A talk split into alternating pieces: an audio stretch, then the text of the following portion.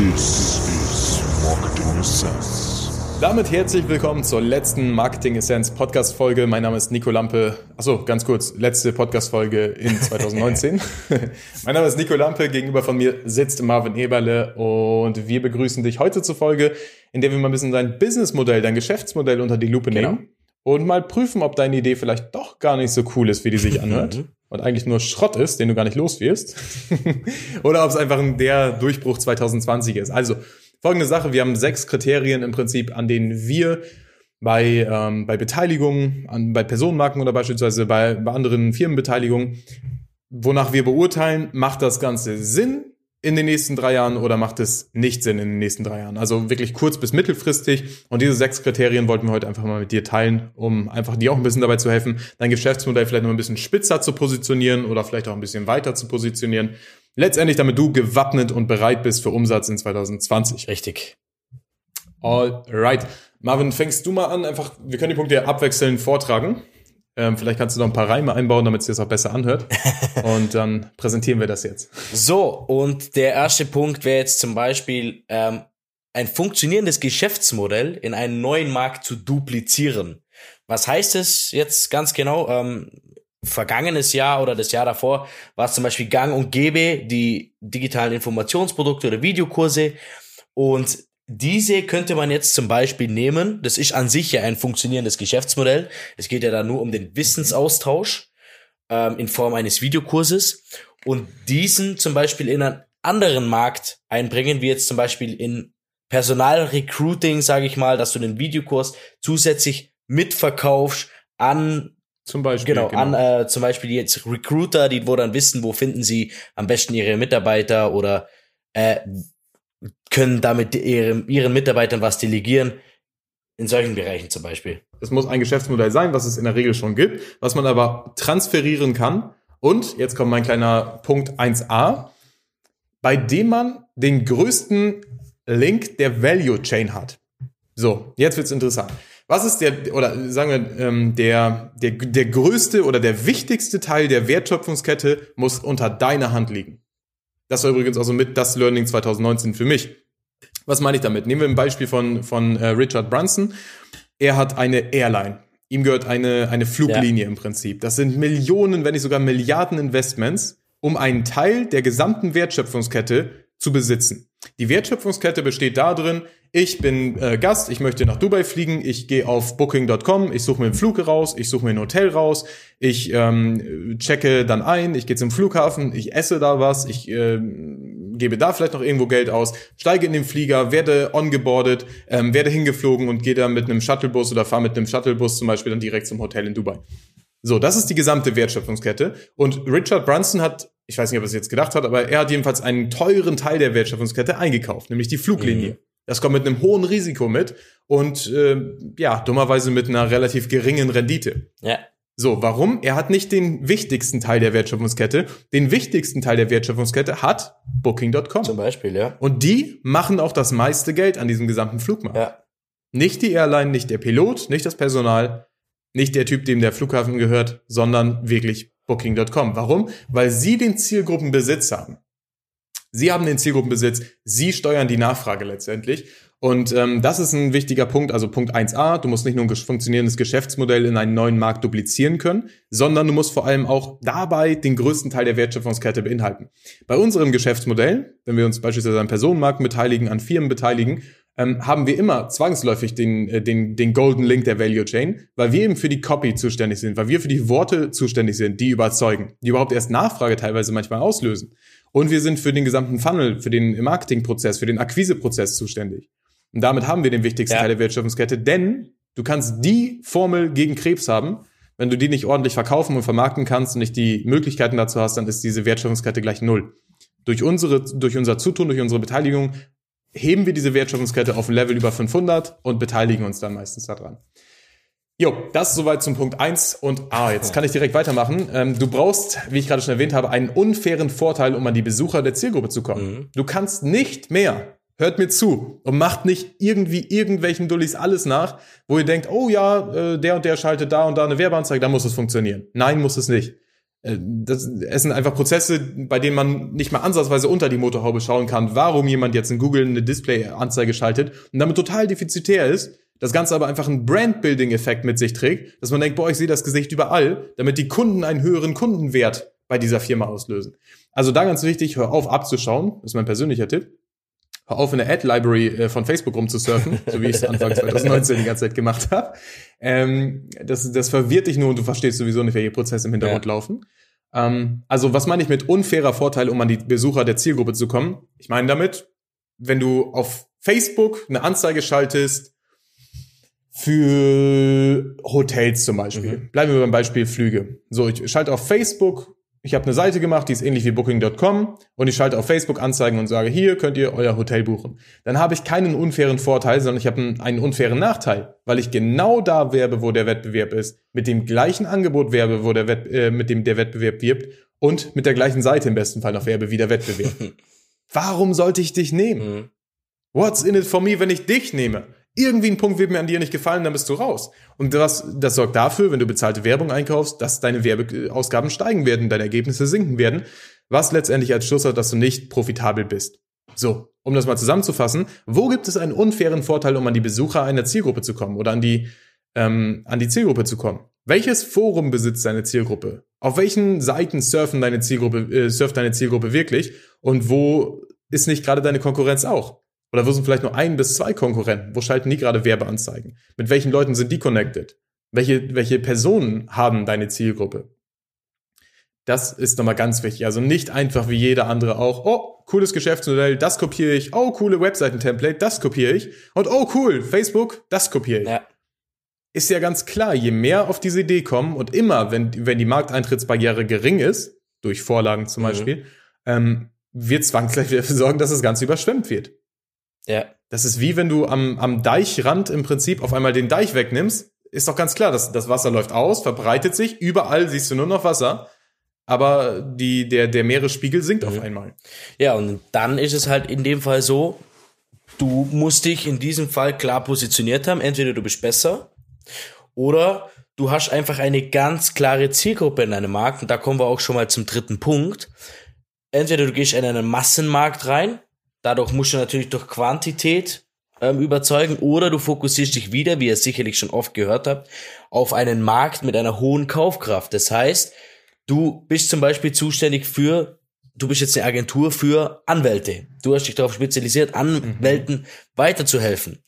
Das bringt dir einen großen Leverage, weil ich als Anwalt gehe natürlich zu dir anstatt zu einer anderen Agentur, wenn ich zwei zu vergleichen habe, weil ich sehe, du hast zum Beispiel Case Studies, wo du bereits anderen Anwälten weiterverholfen hast. Du Nicht mal nur im Agenturgeschäft, sorry, Ja, dass ich unterbreche, sondern auch, wenn wir am Beispiel von der, keine Ahnung, zehnten Podcast-Folge gehen, ähm, dieses Startup, das eine Kamera entwickelt hat für 2000 Euro, die man einfach in die Genau. Luft werfen kann, die ein Rundum-Dings aufnimmt, dann würde ich nicht sagen, hey, das ist für alle Privatleute, wobei das wäre halt Kriterium Ja. Nummer eins, breiter Markt mit relativ geringer Kaufkraft. Wenn ich das aber im Hochpreissegment positionieren will, was 2000 Euro ungefähr Mittel- bis Hochpreissegment bei Kameras abbildet, ähm, dann würde ich mich vielleicht an Reisebüros richten, an, an Urlaubsveranstalter, an Leute mit einer Ferienwohnung, dass sie diese Sachen kaufen. Genau. Weil das ist ein Markt, der Deep Pockets hat, der tiefe Taschen und der hat einen Nutzen davon, wenn er das kauft. Und wenn ich dann dafür positioniert bin und sage, hey, das ist nicht irgendeine 360-Grad-Kamera, sondern das ist die 360-Grad-Kamera für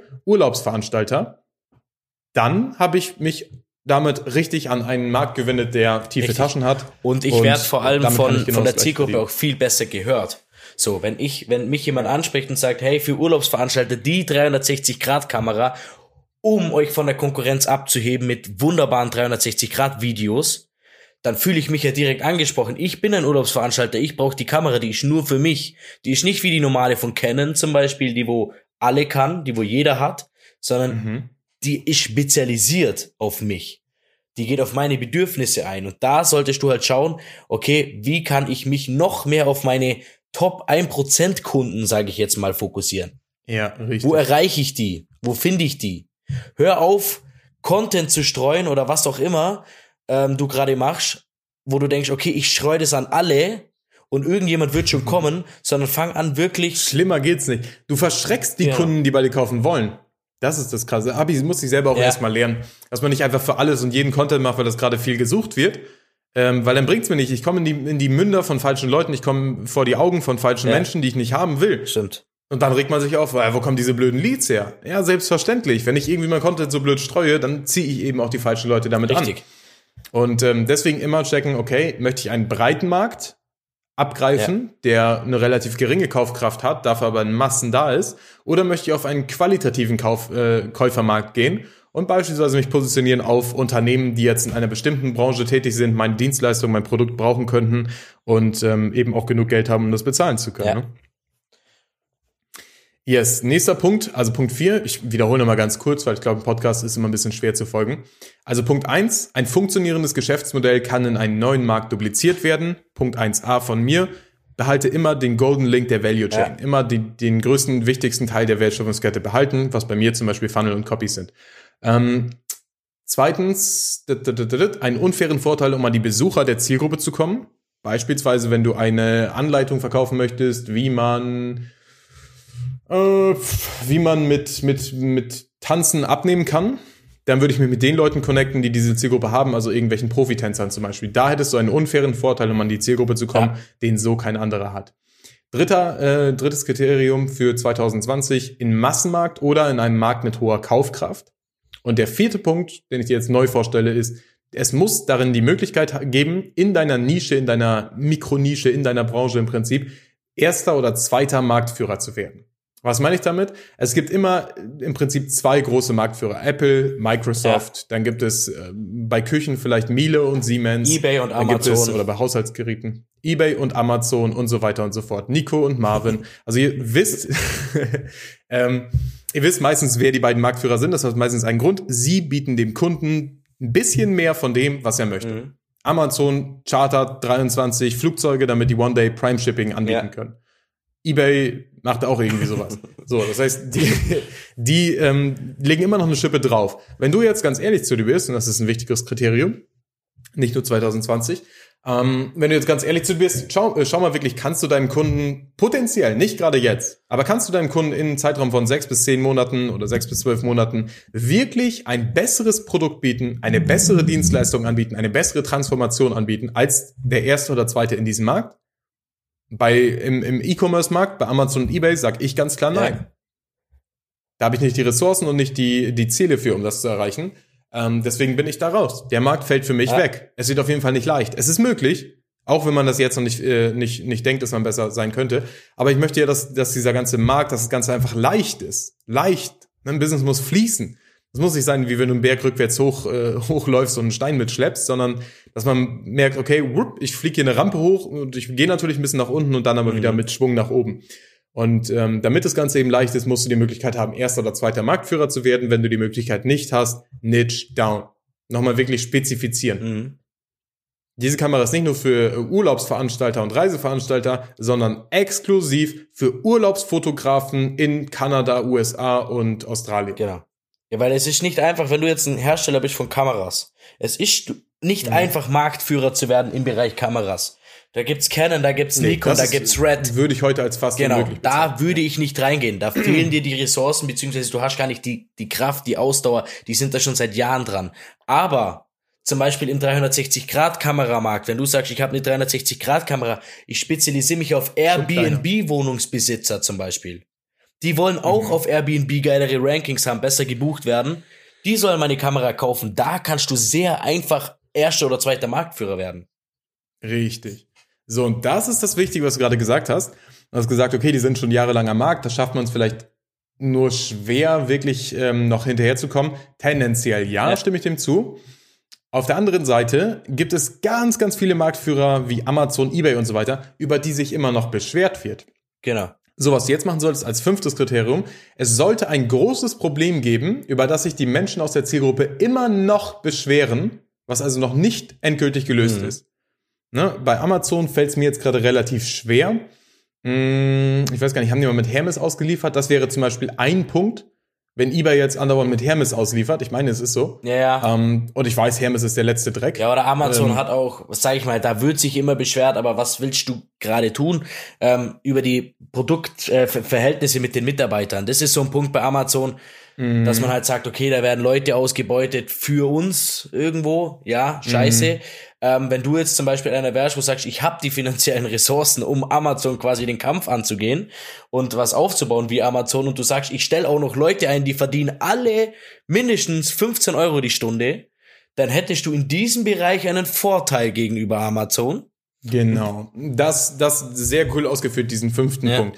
Ein großes Problem, was immer noch bei der Zielgruppe besteht, vor allem aber für die Zielgruppe selbst. Das heißt, ich in der Zielgruppe als Amazon-Kunde, die Zielgruppe ist riesig, mir ist es relativ egal, wie die Mitarbeiter da Ja. sind. Das ist mir auch egal, ob ich damit unsympathisch bin, so ich bin eben auf keinen angewiesen. Ähm, aber das ist einfach meine ehrliche Meinung. Es ist eine freie Marktwirtschaft und jeder hat die Möglichkeit, alles zu erreichen. Einer startet vielleicht ein bisschen weiter vorne, der andere ein bisschen weiter hinten. Letztendlich bist du meiner Meinung nach immer zu 1000 Prozent selbst dafür verantwortlich, wo du jetzt gerade stehst, weil deine Entscheidung, deine Handlungsweise und dein Denken hat dich genau dahin befördert, wo du jetzt gerade bist. Wenn es dir nicht gut geht, selbst schuld. Fass dir an die eigene Nase, änder die Sachen. Ähm, deswegen ist mir, sind mir die Arbeitsbedingungen da wirklich zu 1000 Prozent egal. Darum geht's aber nicht, sondern es geht darum, dass du ein Problem hast, was noch nicht gelöst ist, was zum Beispiel ist, hey, jedes Mal, wenn ich auf Ebay bestelle, kommen die Sachen mit Hermes an. Ja. Die, die, die netten Menschen von Hermes äh, klingeln um 21.30 Uhr bei mir und äh, rufen mich nochmal an und schlagen mir fast die Tür ein, weil die denken, oh, der ist nicht zu Hause oder keine Ahnung was. Ich hasse Ja. es. Ich hasse, hasse, hasse, hasse diesen Service. Und das ist einfach extrem schlecht. Und das ist auch original der Grund, warum ich nichts mehr auf Ebay bestelle. Wenn es Sachen nicht auf Ebay, äh, nicht auf Amazon gibt, die ich schnell brauche, dann äh, beauftrage ich jemanden damit, dass er mir es irgendwo anders her besorgt. Aber ich bestelle nicht von Ebay, weil ich damit mehrfach schlechte Erfahrungen Ja. gemacht habe. Kann sein, dass mittlerweile schon gefixt ist. Aber das wäre zum Beispiel ein bestehendes Problem, an dem man arbeiten könnte. Das man verbessern könnte. Genau. Right. Gut, ähm, dann kommen wir eigentlich auch schon zum letzten Punkt. Das war jetzt Gesundheit. Also, Vielen Dank, ich er war gemutet. Mute. okay, dann kommen wir jetzt zum letzten Punkt. Ähm, das, also den Punkt, den wir gerade besprochen haben, das war, löse äh, ein großes Problem, was deine Konkurrenz im Prinzip hat. Also großes Problem, über das die Menschen aus der Zielgruppe sich immer noch beschweren, was noch nicht gelöst wurde. Und Punkt 6 ist im Prinzip jetzt, Tätigkeiten, in denen du nicht gut bist, sind erlernbar und leicht delegierbar.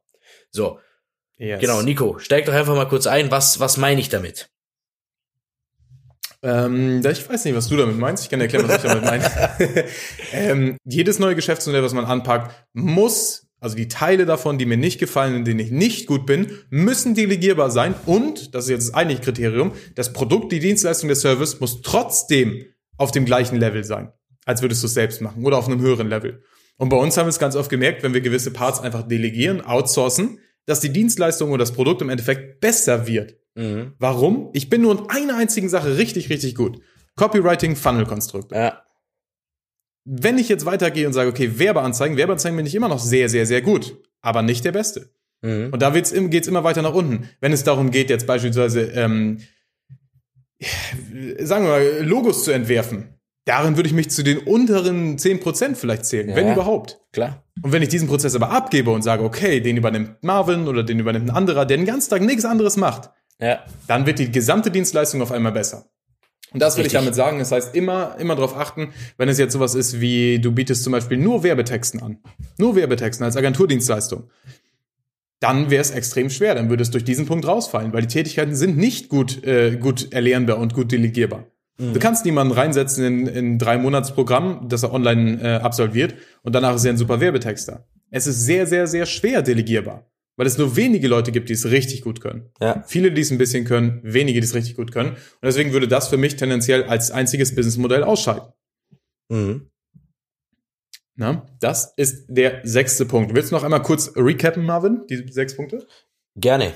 Also, wir hatten Nummer eins. Ein funktionierendes Geschäftsmodell kann in einen neuen Markt dupliziert werden. Zweiter Punkt war der unfaire Vorteil, um an die Besucher der Zielgruppe zu kommen.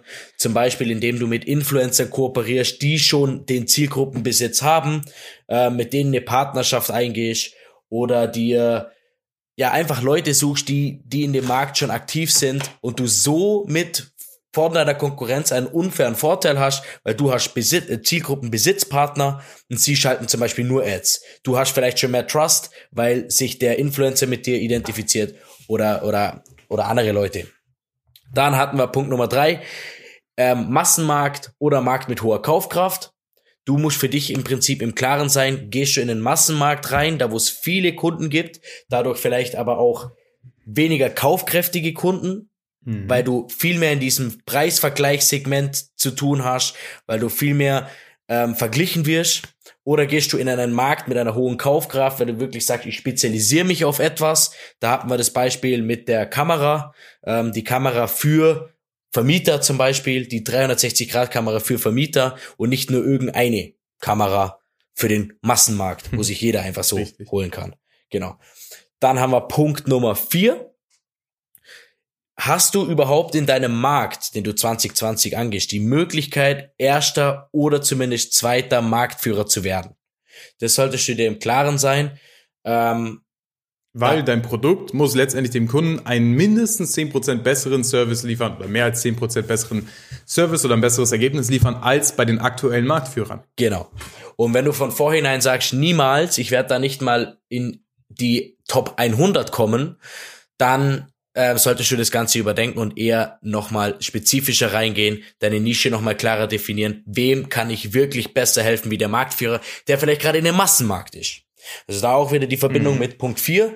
Vielleicht ist dein Marktführer in einem Massenmarkt, amazonische Massenmarkt, die bieten alles an. Vielleicht kannst du aber ein Online-Shop sein im Bereich 3D-Kameratechnik und in diesem Bereich halt Marktführer werden, aber nicht im kompletten E-Commerce-Markt. So. Richtig. Und dann haben wir Punkt Nummer 5. Ähm, gibt es denn aktuell ein großes Problem, über das sich Menschen aus deiner Zielgruppe immer noch beschweren? Also ein Problem, was noch nicht gelöst wurde, über das alle immer wieder reden. Ähm, die, deine, die Marktführer in dem Bereich, die, die ändern es nicht. Die können es nicht einfach, nicht einfach ändern, weil vielleicht die Prozesse schon so, Ja, Aufge- sauguter Punkt. Ja. Genau, gerade das. Du hast immer einen unfairen Fa äh, Vorteil gegenüber den aktuellen Marktführern. Warum? Weil du in der Regel deutlich flexibler und handlungsfähiger Richtig. bist. Und wenn wir uns mal ein bisschen an die Darwin-Theorie erinnern, in der Biologie, es gilt immer Survival of the Fittest. Fittest heißt nicht hier stärkste oder ausdauertechnisch beste, sondern derjenige, der sich am besten anpassen kann. Und du bist als kleines vier fünf mann unternehmen beispielsweise oder auch als Selbstständiger ähm, ansatzweise einfach noch anpassbarer an den Markt, an Ja. Marktverhältnisse, die sich jetzt 2020, zweites, drittes Quartal massiv ändern werden, ähm, wo man sich schon mal wirklich darauf vorbereiten kann, dass da einiges passieren wird in der gesamten Marktwirtschaft. Ähm, du bist einfach als als kleine agile, als kleines agiles Tech-Team wesentlich effizienter und kannst wesentlich besser auf die ändernden Marktumstände reagieren als jetzt ein großes Unternehmen mit 110 Angestellten. Genau. Und als letzten Punkt hatten wir besprochen, äh, Tätigkeiten, in denen du nicht gut bist, sind erlernbar oder leicht delegierbar. So viel eigentlich zu den sechs Kriterien für 2020. Ich weiß nicht, Nico, hast du noch was, was du ergänzen möchtest da dazu? Ähm, nee, die Kriterien sind vollständig. Wie gesagt, ganz wichtig immer, dass ihr die Punkte alle samt erfüllen müsst. Also alle sechs Punkte. Und nicht, dass mir der nächste Vollidiot um die Ecke kommt, der mir sagt, hey, meine Kassiererin hat sich darüber beschwert, dass der Lohn zu gering ist. Ich habe eine Idee gefunden, wie man durch Network Marketing, ja, so weg damit. ähm, also das heißt, achte immer drauf, dass, äh, ich will damit nicht sagen, dass Network Marketing tendenziell oder generell schlecht ist. Es sind viele falsche Leute, die da falsche Hoffnung haben. Ähm, ich meine damit einfach nur, dass man wirklich alle sechs Punkte erfüllen sollte und nicht nur jetzt guckt, okay, wo gibt's ein großes Problem, über das sich Leute noch beschweren. Leute in Deutschland beschweren sich den ganzen Tag über alles. Das ist Ja, an sich kein natürlich. Indikator dafür, dass es richtig ist, ne? Sondern es muss mit den anderen oder mit den weiteren fünf Indikatoren übereinstimmen und es muss Sinn machen. Und gerade der Punkt, das sehe ich eigentlich als häufigsten Fehler, sind wir auch gleich durch, aber das bekomme ich auf Instagram ganz oft, wenn ich, wenn mir Leute ihre Geschäftsmodelle vorstellen. Ich frage meistens so, ja, was machst du? Ähm, stellen mir Leute irgendwas vor, bei dem sie, wenn sie ehrlich zu sich selbst wären, gar nicht die Möglichkeit hätten, erster oder zweiter Marktführer zu werden. Ne? Ist ja gar kein Thema, äh, sind wir in gewissen Sachen auch nicht. Ich kann nicht der nächste Jeff Bezos werden, will ich auch gar nicht. Ja. Und deswegen haben wir uns einfach spezialisiert auf einen anderen Bereich, der vielleicht einen kleineren Pool beinhaltet, aber eben nur auf diese Top 1% der Premium-Marktteilnehmer geht. So wie wir es machen. Wir arbeiten nicht mit Leuten, die sagen, oh, ich habe eine Geschäftsidee, wie wär's? Könnt ihr das mal umsetzen? Und die sind, nein, wir gehen an die Leute, die ein bewiesenes Geschäftsmodell haben, die einen Kundenwert über 1000 Euro haben, die mindestens 1000 Besucher pro Monat mobilisieren können und die an Endkonsumenten verkaufen. Ja. Wenn das nicht der Fall ist, dann fällst du raus. Dann, dann werde ich dir nicht helfen und kann dir auch eben nicht helfen. Und da ist einfach die Sache, positioniere dich doch einfach ein bisschen spitzer. Das ist eine extreme Erleichterung. Du wirst merken, deine Prozesse laufen wesentlich runter. Du kannst viel, viel geilere Ergebnisse machen. Warum? Weil du dich nur auf einen spezifischen Markt mit einem spezifischen Problem, mit einer spezifischen Methode konzentrieren kannst. Yes. Right. Das war's soweit von den sechs Kriterien für 2020. Ich wünsche dir an dieser Stelle wirklich alles, alles Gute für 2020. Es wird ein geiles und auch für einige ein hartes Jahr. Ähm, Für uns persönlich kommt definitiv vieles Neues, neue Länder, neue Gebiete, neue Möglichkeiten und ich freue mich extrem drauf und ähm, yes, 2019 war turbulent, sagen wir mal so, aus, aus meiner Ja. Perspektive. Ja, ähm, viele neue Sachen ausprobiert und jetzt endgültig glücklicherweise noch, noch vor Jahresende wirklich angekommen, was sich extrem gut anfühlt und äh, ja, ich bedanke mich für deine, für deine treue Zuhörerschaft. Freue mich auch darauf, wenn du im neuen Jahr natürlich wieder am Stissel bist. Ähm, Ich würde sagen, ich wünsche dir alles, alles Gute, viel Erfolg. Feier nicht zu hart Silvester, aber lass das alte Jahr mal hinter dir, schau mal richtig nach vorne und zieh mal richtig durch. Und das Gleiche wünsche ich euch natürlich auch. Kommt gut rüber. Und auch nochmal danke für das ganze Feedback, was ihr uns zum Podcast gegeben habt. Letztens genau. hat mir auch wieder einer, einer persönlich auf Instagram tatsächlich geschrieben, hat sich bedankt an Weihnachten für den Podcast. Ähm, Ja. Sehr, sehr coole, sehr, sehr coole Geste. Hat mich wirklich sehr gefreut.